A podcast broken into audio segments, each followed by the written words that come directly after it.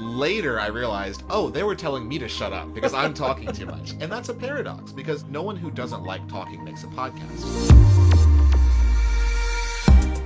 Welcome to Mosaic of China, a podcast about people who are making their mark in China. I'm your host, Oscar Fuchs. So, for this special end of season wrap up, I asked my friend and fellow podcaster Josh Ogden Davis to join me for a chat. I hope you enjoy our discussion about some of the things that go into creating the podcast. We talk about stuff like interview techniques, the editing process, and some of the show's influences. But the main reason for recording this episode was to announce what's coming next, so please listen in until that part at the end. Thank you, Josh. I'm in your glorious apartment. This is where the magic happens with your podcasts. You, you do how many podcasts? So I do one podcast that's in English, and that's Mandarin Slang Guide. And that's an interview based podcast like yours. Um, whereas you're focusing on bringing out people's stories, I'm focusing on um, getting some words that people who are learning Chinese will not get from their Chinese class. Um, so slang words mostly, or words that are only used in certain industries, or words that are very fascinating for the current cultural moment. Um, aside from that, I have uh, maybe three or four podcasts that are in Mandarin. Um, and the philosophy for these podcasts are just completely different, right? Mm-hmm. And I'm very curious about your philosophy behind Mosaic of China because you've talked about it a little bit before, like your reasons for starting it, but I'm curious, like, what is the philosophical underpinnings of this? What's the nut? Oh, wow. That's a hard question to jump straight T- into. tell me the deepest thing right off. Um, it's really about trying to get some information through the stories of human beings. It's as simple as mm. that. Mm-hmm. And it's not many people who would actually gravitate towards this podcast. Mm. You know, if if you're outside of China, maybe you could learn something about China, but you're not going to seek it out. People are just a bit scared of China, and you mm. know they would rather it didn't exist than mm. try and seek out stories to help explain it. Yeah, can can it just go away? It's Yeah. gonna stop being an issue. Yeah, which is what I'm trying to bridge, you know. But then you flip to people who are in China. Those guys, they're also hard for me to reach with this podcast because a lot of those guys, they're the kind of people who often think that they know everything already. So already, my audience is basically on either side of that spectrum, just people who are naturally curious, who want to hear from different angles, and who have the ability just to say, okay, well, maybe I can learn something new from people who are living different lives. Um, you've done 30 episodes of Yes. Mosaic of China. Um, that's a lot of episodes. that, that is a lot of stuff. What have you learned over the process of producing so much content in season one? Right. More often than anything, it's just about the different personalities, um, how different people live their lives in different ways. And most chats, even though they're so different, I end up leaving the conversation thinking, oh, they're just like me, Yeah, right? yeah. that was something which I think I came into this already knowing. Um, but I guess the experience of going through it, it has galvanized that thought. Yeah. And that ties back to what you said earlier about how sharing stories is a great way to bridge this gap between uh, people in the West and people in the East who think very differently and are increasingly viewing each other with suspicion. I'm curious about what do you wish you had known before you started? Hmm. I would say the process of learning as I went along was something I would not change. Yes, absolutely. I mean, of course, I also learned a lot before I started. I mean, meeting people like you was really helpful. Yeah, we met at Podfest. That's right. Uh, two years ago? yeah, year ago? Something yeah. like that? But then you only really realize how you're going to do it once you get started. I mean, Yeah, it's yeah. it's like anything. It's like any new job. It it reminds me of when I started off as a headhunter, Mm-hmm. and day one you had to give people career advice. Yeah. Yep.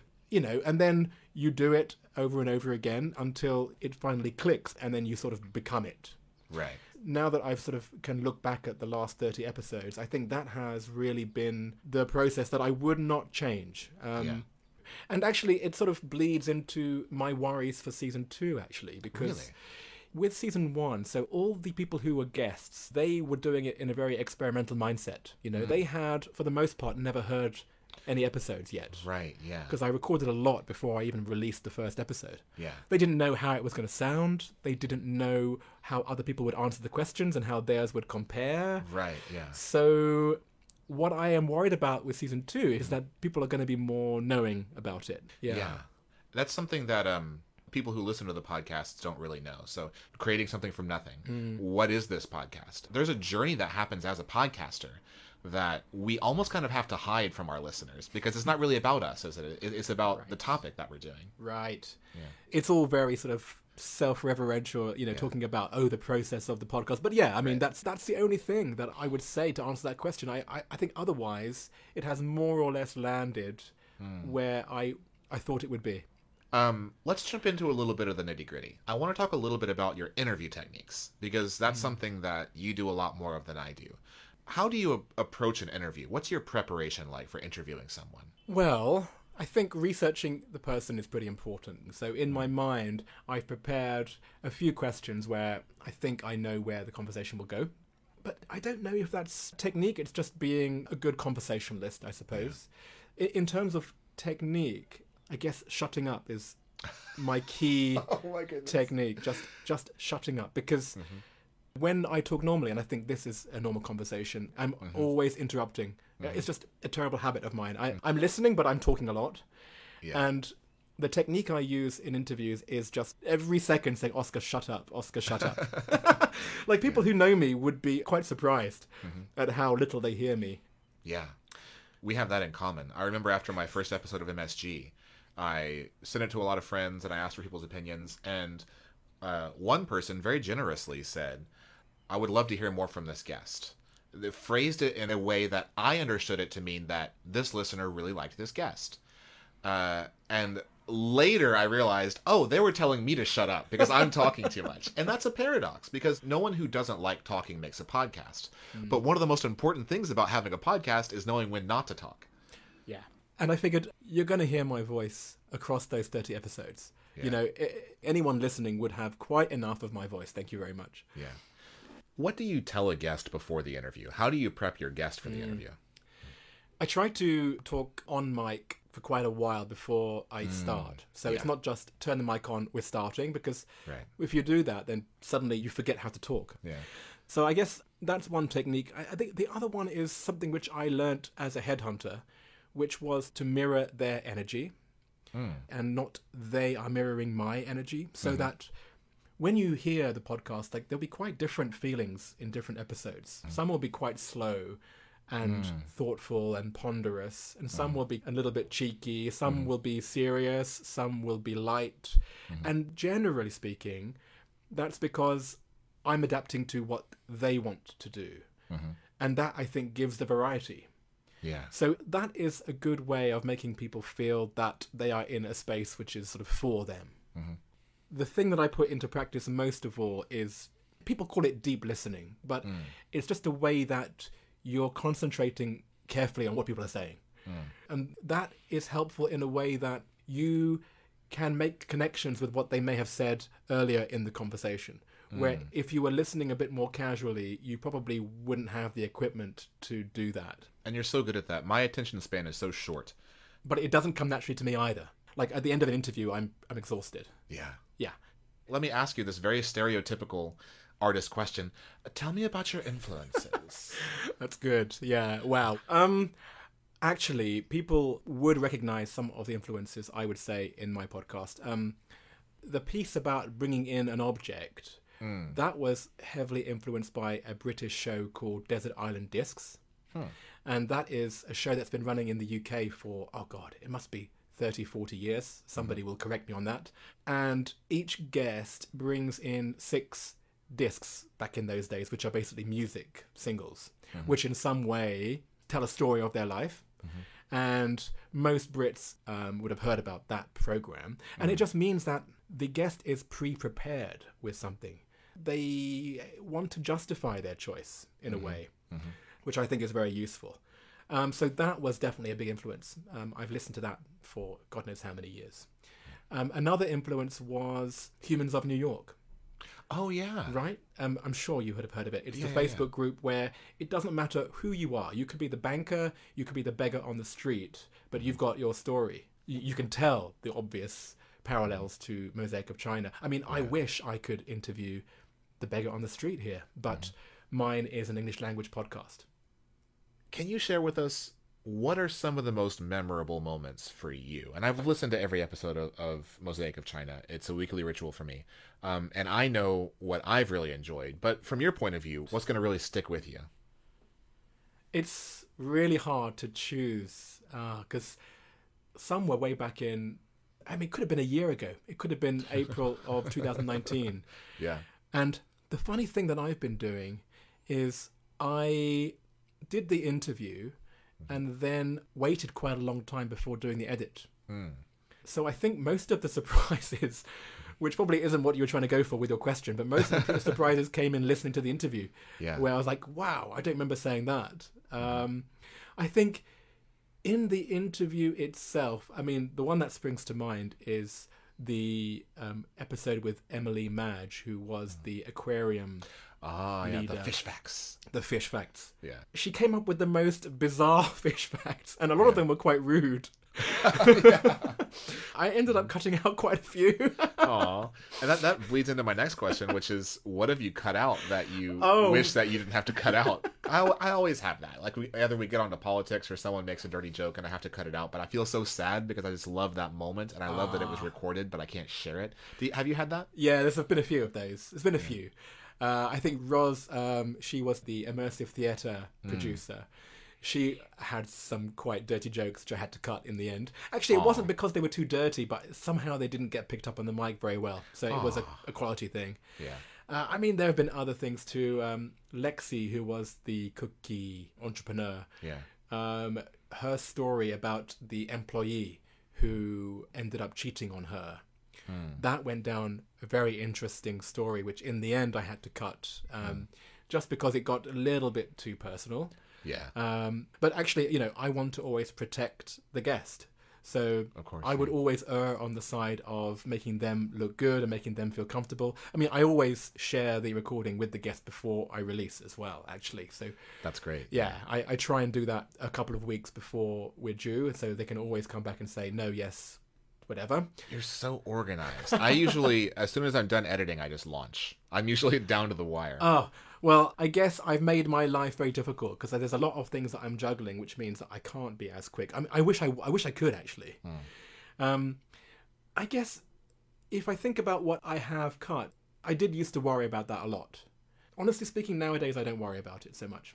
I, I, I think about the sculpture, the, the the person who is chipping away at the rock to make the sculpture. Right. Like there might be some really nice pieces of rock that you could have used, but ultimately, if it's not part of the sculpture, then what are you going to do? Yeah. So, what's next? Oh, Where's yes. Mosaic of China going from here? Right. Well, there's bad news and good news. yeah. The bad news is that I should have been recording season two by now. Oh, but you're not. I'm not because, well, the obvious reasons. We are still Right. in this weird limbo period. Um, a lot of my guests are still not in China. Right. They, yeah. you know, when the music stopped, they were outside of China. Yeah. So I could try and do it over Zoom, but I think the intimacy of being in the same room, I think is quite important to the podcast. So I'm not going to do it until perhaps there's a chance for those guys to come back.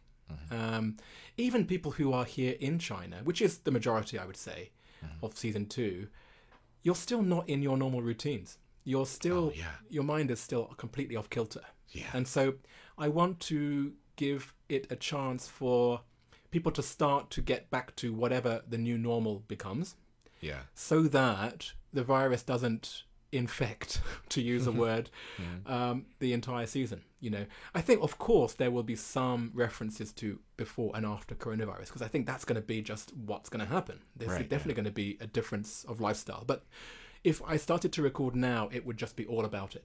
Um, so I have no choice but to have a bit of a pause. And you know what? Some people in season two will not come back to China, and so I have to switch those guys out. And there are other people whose circumstances have changed and they no longer want to be in season two. Um, Oh, so wow. the the rule was that you couldn't say a referral unless they'd already said yes to season 2 But people are free to say no at this point. Um, the good news Mm. is that I have been busy during my coronavirus self isolation. I'm waiting with bated breath.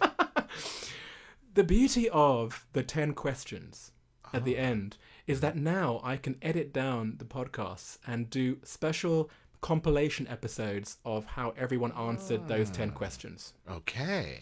So this is what I've been doing for the last two months. I've just compiled them into special episodes on your favorite China related fact or on your favorite place to hang out. Yeah. And each of them really work well as a compilation episode. yeah, I never thought about that. I hadn't thought about it either, to the extent that I thought, oh, well, I'm going to sit down and actually do it because mm-hmm. who has the time to do that? Well, actually, I did have the time. Yeah. Yeah. And I've really enjoyed doing that because mm-hmm. it's nice to hear all the different voices of the season together in one episode. Yeah. And it sort of, at the same time, makes me feel that these 30 people, even though they're so different and some have never even met each other, mm-hmm. they all sort of belong together. Yeah. And so I think without these compilations, they all stand alone. Mm-hmm. And I think with these compilations, they now form something which is sort of more one unit, mm. which I've really enjoyed. So I have 10 episodes now, mm. which I will release every two weeks. Oh wow, yeah. So that means I've got some content which I can drip out in the next 20 weeks, mm-hmm. which hopefully will give me some time to, towards the end, start to record season two. So at the end of that process, hopefully I'll be ready to release season two. Yeah. That's fantastic. And these these are going to be I think great episodes for a number of reasons. For all the reasons that you mentioned, but also because they have such great potential to reach out to people who aren't in Mosaic of China right now. Like if, if on my feed something came up that said uh 30 people's answers to the best places to hang out in Shanghai, I want to know the best places to hang out in Shanghai. Right. Uh, favorite facts about China. I want to know all these facts. Like this has great outreach potential.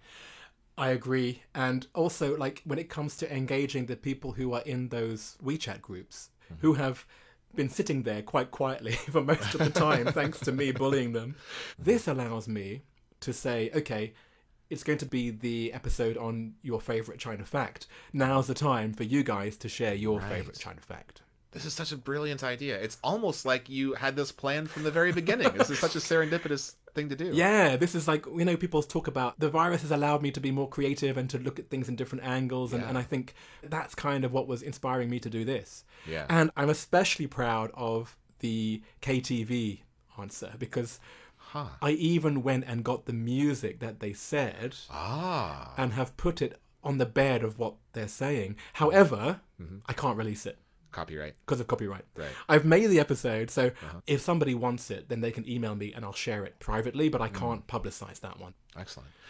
Well, I'm very much looking forward to all of that. Yay! I, I, yeah, I want, I want these episodes. I want these compilations.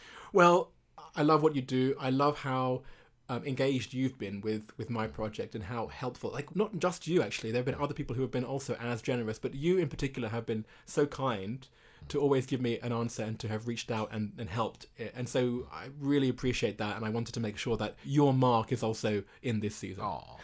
well, I'm I'm very happy to do it, and I think that there's real value in helping out other people as well. There are so many people in this day and age. Everyone's got a podcast, right?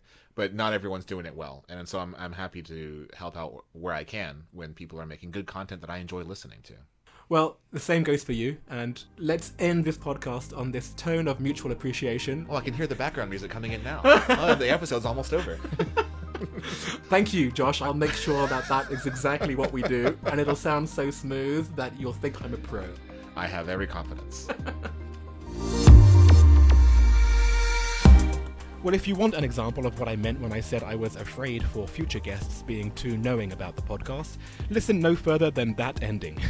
Thank you again to Josh for giving up his time and his apartment for this interview. I should mention that he also gave up a glass of Sichuan pepper infused rum, which started to have its effect during the interview, so apologies if I sounded more slurred and giggly than usual.